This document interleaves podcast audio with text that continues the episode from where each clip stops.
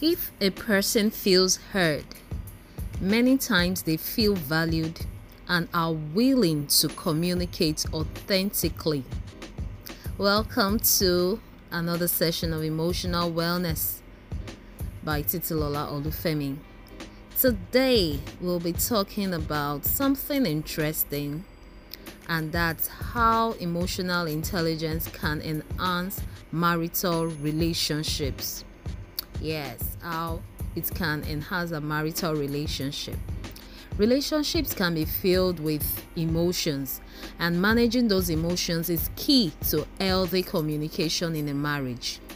When couples focus on growing their emotional intelligence, it is easier to resolve conflicts, come to a shared understanding, and increase intimacy.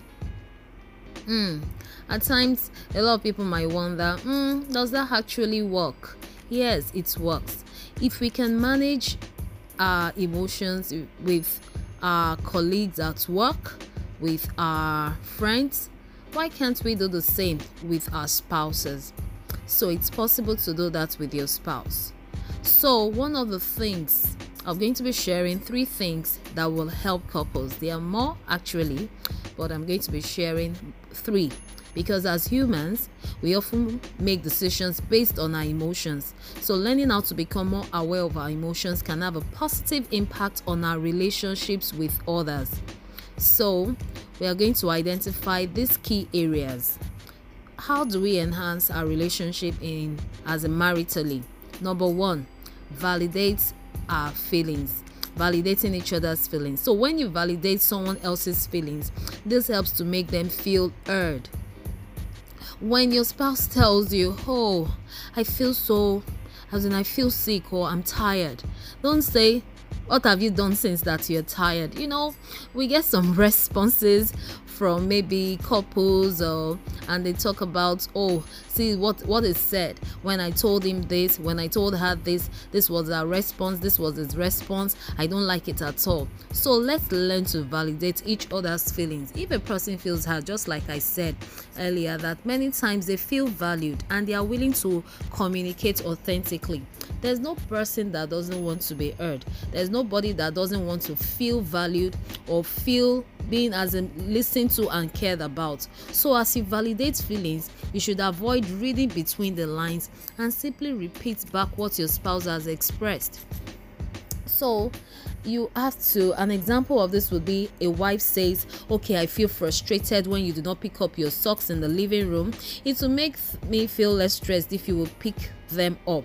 So what what's the offense of the i mean what's the response of the husband? The husband will be okay husband um there's no need to defend yourself. Just simply validate your wife's feeling by saying something like so you feel frustrated when i do not pick up my socks so this is like you trying to like validate the way she feels and um, when we understand each other in this area, we'll be able to live together in love and harmony. Number two, clarifying for understanding.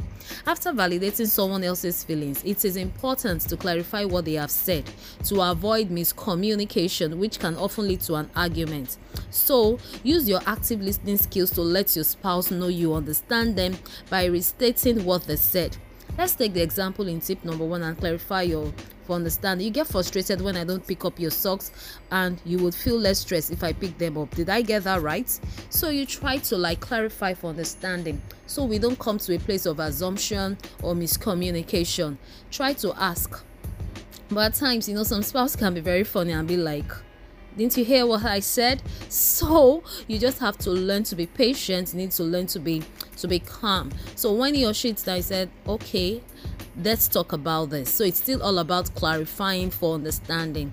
I in I only asked for clarification. I wasn't trying to attack you.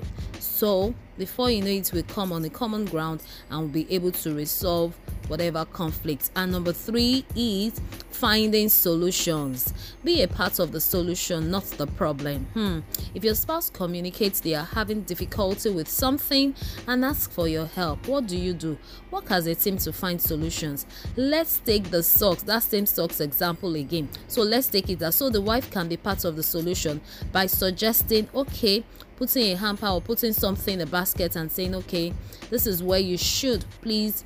You can put in your socks here anytime you pull it off your feet. So you have found a solution to it rather than just saying, please always pick up your socks and, and you, you don't you just litter the whole house and all of that.